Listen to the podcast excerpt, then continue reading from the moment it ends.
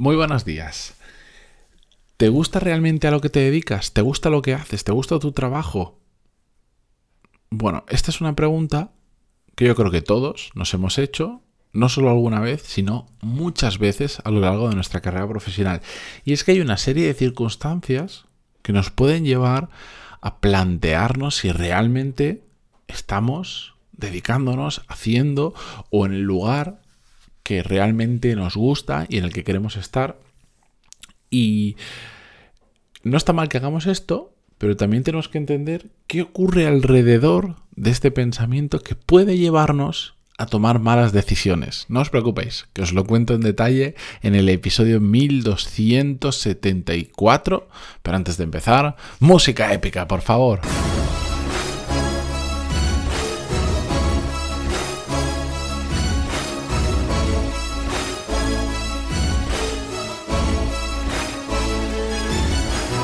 Muy buenos días a todos, bienvenidos. Yo soy Matías Pantalón y esto es Desarrollo Profesional, el podcast donde hablamos sobre todas las técnicas, habilidades, estrategias y trucos necesarios para mejorar cada día en nuestro trabajo. Bien, como os decía en la introducción, todos hemos pensado en muchas ocasiones, o por lo menos en alguna, si eh, nos estamos dedicando a lo que realmente nos gusta. Y como os decía, es un tema muchas veces de circunstancias.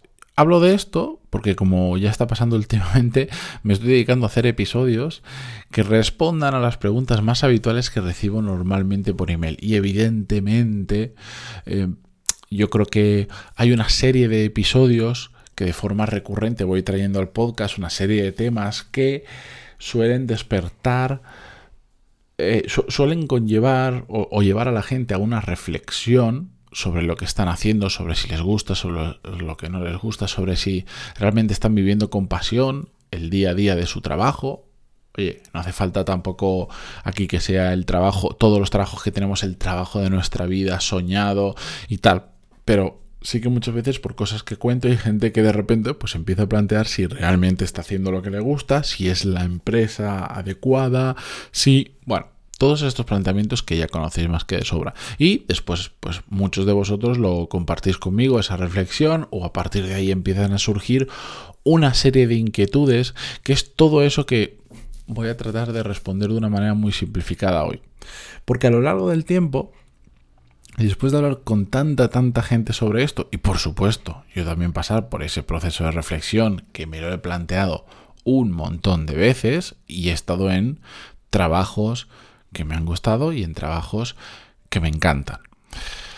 Lo que me doy cuenta es que hay una serie de circunstancias, especialmente en, nuestro día a día, en nuestro entorno profesional, que nos pueden llevar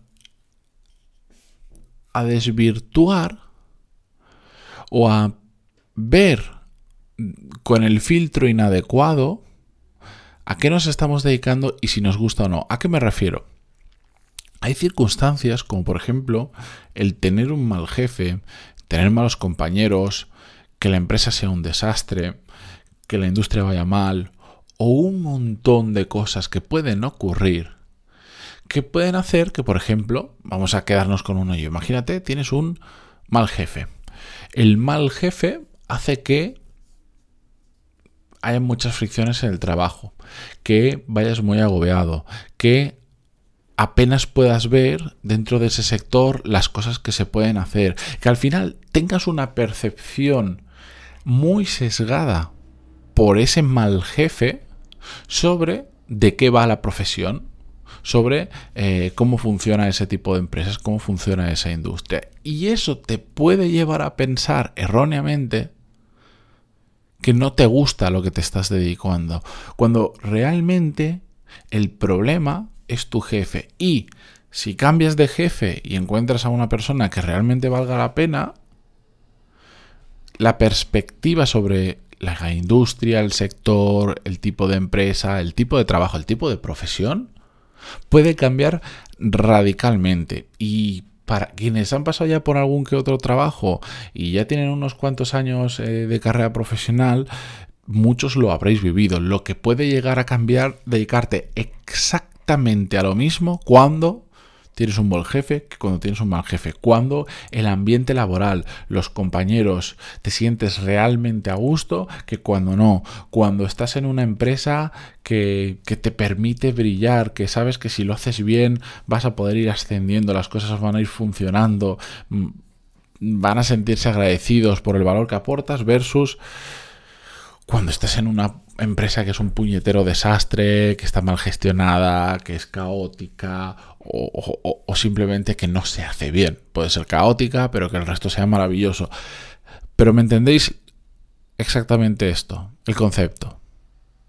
Por eso em, está bastante ligado con lo que hablábamos de los cambios drásticos esta semana de trabajo, de, de profesión. Hay que tener muchísimo cuidado cuando no nos damos cuenta que lo que estamos viendo es una circunstancia puntual que si cambiamos de empresa, por ejemplo, o incluso dentro de la propia empresa, y esa circunstancia desaparece y se sustituye por otra, nuestra percepción de cómo funciona ese mercado, esa industria, ese tipo de trabajo, esa profesión, puede cambiar sustancialmente.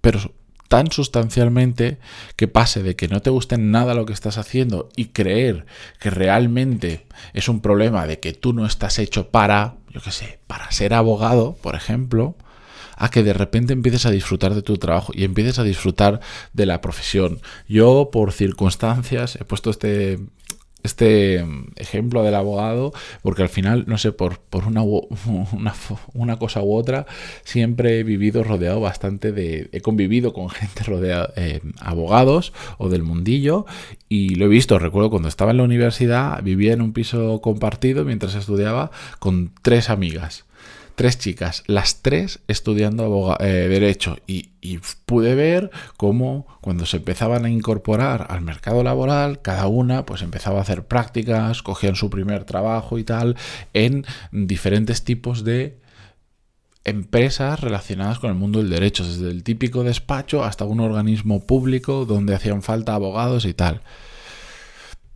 Y, esas mismas personas se fueron moviendo de tipo de, de trabajo a lo largo de los años y veías claramente cómo pasaban de, de, tener un capullo por jefe o estar en un tipo de empresa que aunque necesitara un abogado no era lo suyo, a cambiarse de repente a un despacho mucho más familiar, más pequeñito, con otro objetivo y tal, y que les encantara. O al revés, da igual, no es que uno sea mejor, no es que este tipo sea mejor que este otro. Es un tema de que, por ejemplo, tú encajes, yo me puedo dedicar a hacer exactamente lo mismo que hago ahora, exactamente lo mismo, que la profesión sea la misma, pero si entro en un tipo de empresa más formal, burocrática, aburrida, grande y cosas así, es probable que yo no me sienta cómodo, porque ya, bueno, ya me conocéis, ¿no? Eh, lo hemos comentado muchas veces, pero es muy probable que yo no me sienta cómodo y por lo tanto yo, si no sé ganar perspectiva sobre la situación, es probable que llegue a la conclusión errónea de que no me gusta lo que estoy haciendo. No me gusta mi profesión, que me tengo que reinventar, que tengo que hacer otra cosa completamente diferente.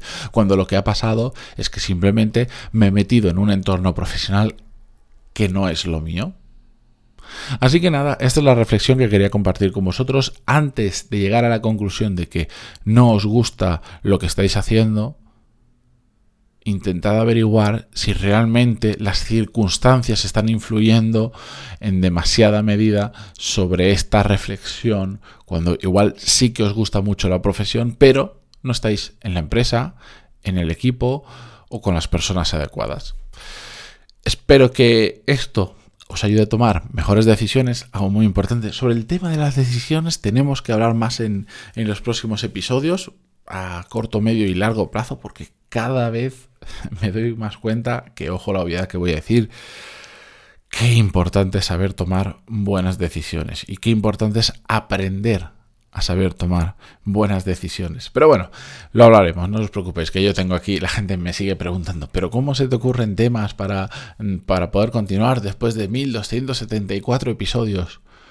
os enseñaría la lista de temas que tengo apuntados para que os acojonarais de la cantidad de cosas que todavía no hemos tocado, lo cual no son más que oportunidades. Pero bueno, venga, mañana continuamos con más, ya sabéis, si estáis en, escuchando esto desde Spotify, desde el móvil, podéis eh, dejar una valoración de 5 estrellas. Entráis en la página del podcast en Spotify y ahí podréis eh, valorarlo. Ahora, literalmente, mientras estoy grabando esto, lo estoy viendo en directo, hay 678 valoraciones. Muchísimas gracias. Muchas menos de los que somos por aquí. Pero bueno, para que os hagáis una idea, solo en Spotify hay más de 70.000 seguidores, así que no, no llevamos ni ni un 1% todavía de los de quienes siguen este podcast han dejado una valoración. No pasa nada, poquito a poco yo lo iré consiguiendo. Que mm, si algo se me da bien es ser pesado. Así que nada, mañana más. Adiós.